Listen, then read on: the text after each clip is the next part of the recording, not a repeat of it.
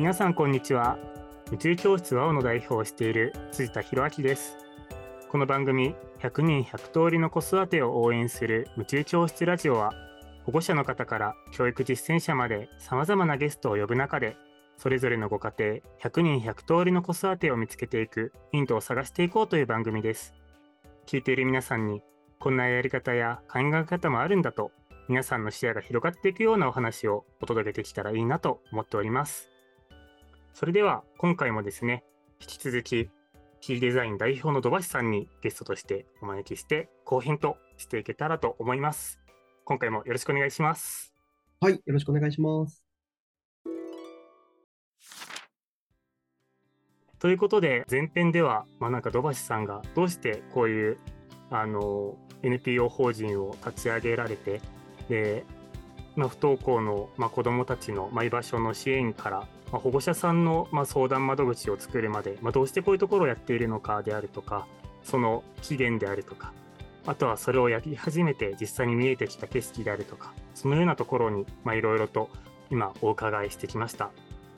まあ、すごいあの話聞いててやっぱり改めて思ったのが、まあ、特に日本の特徴だとは思うんですけどやっぱりこうあらねばならないとか結構他の人と比較をどうしてもしてしまってこうじゃないとダメなんだとかやっぱりそれはきっと子供もあるいは僕たち大人もそれはきっと親であるどうこうとか関係なくやっぱり感じやすいっていうところがきっとあってそこにやっぱり苦しみを感じてしまう生きづらさを感じてしまうっていう人がきっと一定数いるんだろうなとそういうところを聞きながらすごい感じていました。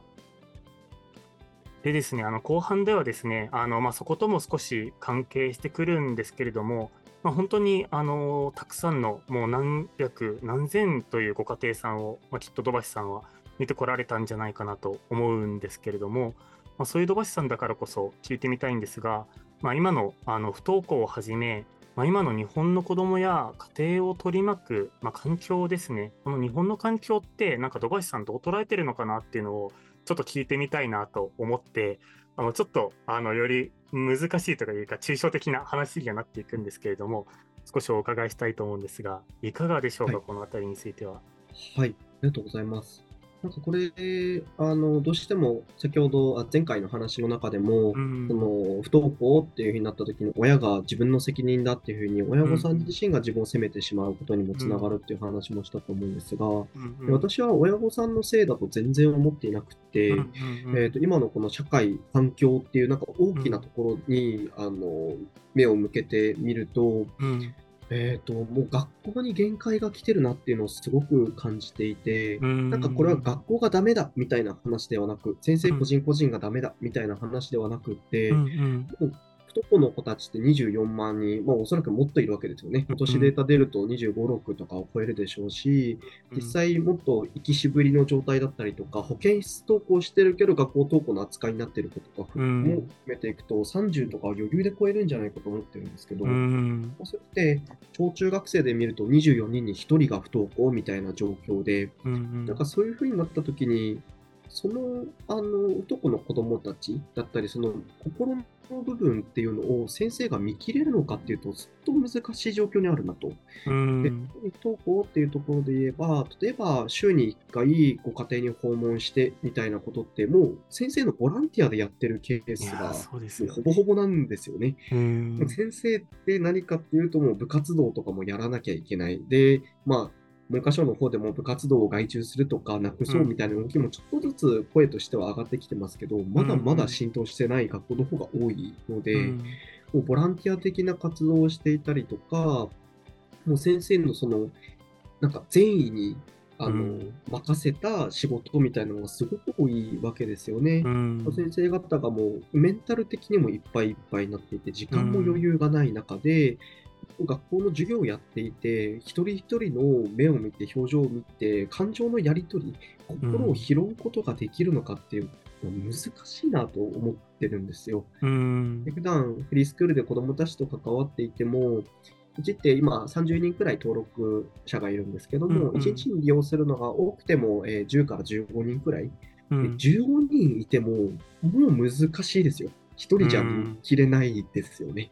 子供の機微な心の変化なんていうのは、すっ15人いるともう無理で、うん。8人が限界かなっていうふうには感じてます。うんそれ以上増えると、もうそのちょっとした変化には気づけずに、おそらく家に帰る頃には何かこう抱えて帰ってしまうみたいなことが起こりうるなっていうふうに思っていて、学校っていう意味でも限界が今来てるなっていうふうにも感じますし、うんこうそうですね、えー今、子育ての、えー支援策みたいなところもむしろ逆方向に進んでいっているみたいな、うん。うん子育てにも厳しい社会になってきていて、うん。この状況でどう子どもたちがすくすく成長できる環境を整えてあげられるんだと、そんな無理じゃんっていうふうに思うのが当然だなっていうふうに思うんですよね。うんなので、親御さんはあの親のせいだって、親の責任だって責められる存在ではなく、うん。よくやってるねって褒められる、あの尊敬される存在だと思うんですよね。うん。うん、で、実際、お母さん方とお話しすることが多いんですけど、うん。お母さんと話してても、やっぱり、なんでしょう、例えば月に1回でもまとまった3時間以上の1人の時間とかってありますかって聞くと、うん。ありますって回答返ってきたことないですよ。いやーそうですよね。うん無理ですよ。そんな、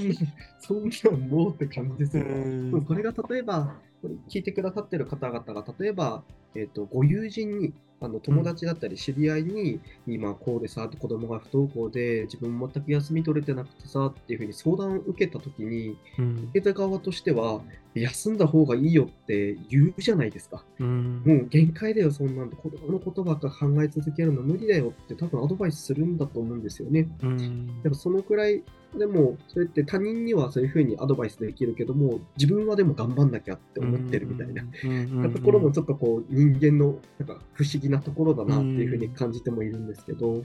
そのくらいこう限界の状態で、うん。えー学校の先生も親御さんも子どもたちと関わっているっていうふうに感じてるので、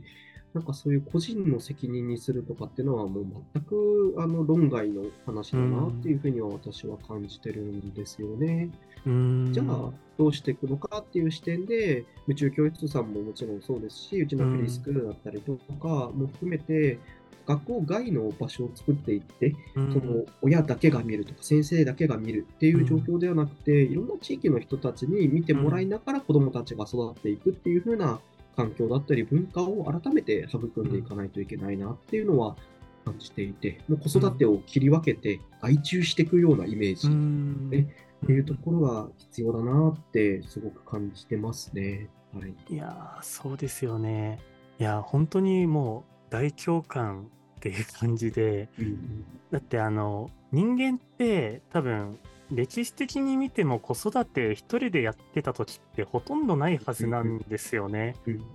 ずっと村ですみんなで育てたりとか、近所のおじいちゃんおばちゃんがちょっと数十年前だったら面倒見てくれたり、自分のおじいちゃんおばあちゃんとかが来てくれたりとかうんうん。きっとそうやってねみんなで結構手を取り合って子育てしてきたんだけど、うん。まあ本当に核家族化が進んだ今の社会で全部それが個人の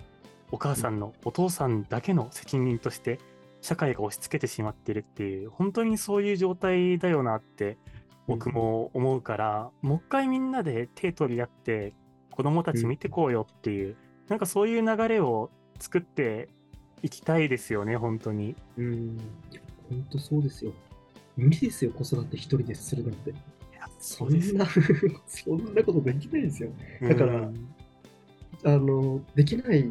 ことがあって、失敗があって、当然なんだと思います、親として。これ親として良くないだろうなとか、親としてこうであるべきなのになって思うことって普通のことで、だってうん一人でできないことを一人でやらなきゃいけない環境なんですもん、今。だうんから、できなくて当然なんですよね。だからもっともっと外を頼るっていうところを、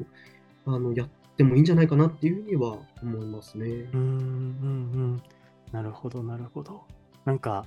僕がその保護者さんとかとお話ししてる時になんかよく相談されることとしてそういう時になんかなんとなく頭ではどこかに頼らなきゃと思うんだけどどう頼ればいいかわからないっていう声よくいただくんですよね。うんうんなんかきっと土橋さんもそういうお話とか受けたことあるんじゃないかなと思うんですけど、なんかそういう時ってなんかどうしたら頼れるようになるのかとかって何か土橋さんの活動の中で見えてきたものとかってありますか、ありがとうございます。えっ、と、なんか私の中ではもう頼り方のコツとかってないと思ってて、うん、もうしんどい時ってしんどいの一言でいいと思うんですよね。うんもう話していく、身近な人でもいいですし、うん。まあ、なかなかそういう関係性のない人がいるのである、いないのであれば、うん。あの例えばうちのお母さんの件室 LINE 相談窓口とかでもいいですし、親の会に行ってみて、もう何も詳しく話さなくても、しんどくてって涙流すだけでもいいと思うんですよ。うん。しんどい時って、頭の中整理するなんてできないので、うんうもうもうあるがままを頭の中に浮かんできた辛い、しんどい、その一言だけを吐き出すくらいの、なんかもっとこう相談する、周りを頼るハードルを下げていいんじゃないかなっていうふうには思ってますね、私としては。はい、そっかそっか。じゃあなんかどう相談したらいいんだろうとか、こうこれぐらいまで準備しなきゃいけないのかなとか、うんうんうんそういうことはもう一切考えなくていいから、うん、もうとりあえず今しんどいんですと、その一言だけ言ってくれればいいんですよっていううん、ことですよね。本当、そうです。LINE 相談やっていても、あのそれこそ死にたいです、点々点みたいな一文から始まることもあります。全然それでいいんですよね。うんううんん、あとは、もう子供と離れて生活したくてみたいなことだったりとか、あの社会的には、一般的には、え、何それ大丈夫みたいに思われるような、批判を受けるようなことでもいいんですよ。しんどい時は、まずそれを吐き出すっていうところからスタートすることだと思うので、うんうん。ぜひ、なんかこう、なんでしょうね、肩の力抜いてというか、うん。ああ、そっか、今、あるこのままの状態で、この出てきてる言葉だけでいいんだっていうふうに思って、うん周りを頼っていただけると、うちだったりを頼ってもらえるといいなと思いますね。いやーありがとうございます。でも今何かきっと悩まれてる方とかがもしきこの話を聞いていたらもう本当にあのとりあえずしんどいっていうだけでいいんだよっていう何かそこだけでもね今日伝わってくれたらなんか嬉しいかもしれないですね。うですいやありがとうございます。いやなんか今の話とかとも結構リンクしてくるかもしれないんですけど、なんか土橋さんってこれからあの、まあ、今もいろんな活動ですごい活躍されてると思うんですけどこれからなんかどういうふうになんかもっともっと活動を広げていきたいとか何かそういう思いとか展望とかってあったりされるんですか？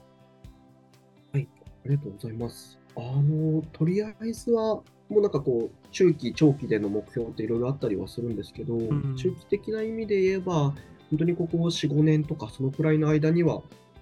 栃木県内25市町あるんですけど、うん。25市町全部にフリースクールがあるみたいな状態は達成したいなと思っていて、なんかそれは別にうちがやる、やらないに限らず、他がやってもいいんですけれども、もしやりたいというところが出てきたら、こっちのノウハウを全部提供しますし、うんそんな風に子どもたちが行ける場所っていうのがまず増えるようなことをサポートもしていきたいなっていうふうに思っているのが一つあります。あとはその LINE 相談窓口とかも今2800名超えてきてますけれども、うん。まあ、それが何千人になるとかっていうのは自分の目標設定としては、でそこの数字が増えることはもちろん大事なんですけどね、いろんな方に届くのは大事なんですけれども、まあ、それ以上にこう来てくださっている方々としっかりあの声を拾って、それに対して適切に回答するってことをしていきたいなと思っているので、なんか全国にお母さんの保健室の相談支援員みたいな方を配置していきたいなっていうふうには思っていて、そうすると、その県の情報がその方に入ってくるので、うん。いろいろこう例えば外の居場所、親の会とか子供の居場所だったりとかの情報提供もしながら関わっていけるなとも思うので、まあそんなことを一応展望としては描きながら今動いているような感じですかね。はい。まあ、最終的にはあの私たちは一人にならない社会っていうのを目指しているので、本当に親御さんたちも困った時にはいつでも頼れる場所でありたいなと思いますし、なんかうちの LINE 相談窓口って本当にあの不登校とか子育てに関していろんな相談を受けるんですけど、例えば子供が不登校でうん20万くらいのパソコン欲しいって言ってるんですけど、これっていいんですかね？悪いんですかね？みたいな話も来るわけですよ。それってなんか不登校と関連があるかっていうと、ちょっと離れてくるじゃないですか。確かにそうでも、うんでもいいと思うんですよ、それでも。うんだって、迷いますよね。子供に20万のパソコンがあるかどうかって。でそれはそうだと思うんですよ。それに相談できる先ってあった方がいいんだと思うんですよね。うん、うんなんかそういう本当に子育て、不登校だけに限らず、夫婦でのこともそうですし、子育てのこともそうですし、いろんなこと気軽に相談できる場所がうちの LINE 相談窓口でもあり、でそうした方々、支援員が増えていくことによって、そうした支援員がその現地で親の会を対面で開催していったりとか、そんな動きもできてくるといいなと思いながらいて、そうしていくと困った時に頼れる環境が徐々にこう増えていくので、一人にならずに済むような社会が出来上がっていくかなと思って、なんかそんなこう展望を描きながら今活動してます。はい。なるほど。うわその社会はすごい素敵な社会ですね、きっと。困った時は、オンラインでもリアルでもとりあえず助けてってすぐに言える、そんな社会だと思ったので、いや、ぜひその世界、もうめちゃくちゃ応援してます。もう僕は大ファンなので。ありがとうございます。いや素敵です。あれですね、あとあの、フリースクールとか、その学校に行く、行かないみたいな話で言えば、うん、なんかうちらとしては、小学校入学時点、その年齢の時点で、えー、公教育の小学校に行くのか、それともフリースクールに行くのか、それとも家で学ぶとか、地域のあの佐藤さんのご家庭に行って、月曜日は勉強できて、火曜日になると田中さん家で受け入れてくれてみたいな、そんな風な地域で学ぶみたいなことができたり、それと小学校入学時点でどこで学ぶのか、どこにいるのかみたいなのを選べるような社会にもしていきたいなと思っているので、なんかそうしたところでもフリースクールっていう風なそのフリースクールやるとなるとちょっとハードル高くなるので、うん、もうちょっとこう小さくというか、ご家庭でこの日オープンデーだよみたいな感じにやって、ご飯も夜一緒に食べるし、うんうん、勉強もやろうと思えばみんなでできるよみたいな、うん、そんな感じの空間がぽつりぽつりと増えていくといいなとも思っているので、なんかそんな風にこう自分の学びの場だったり居場所だったりを自分で選べるような、そんな社会にもしていきたいなって描きながらやってますかね。はい。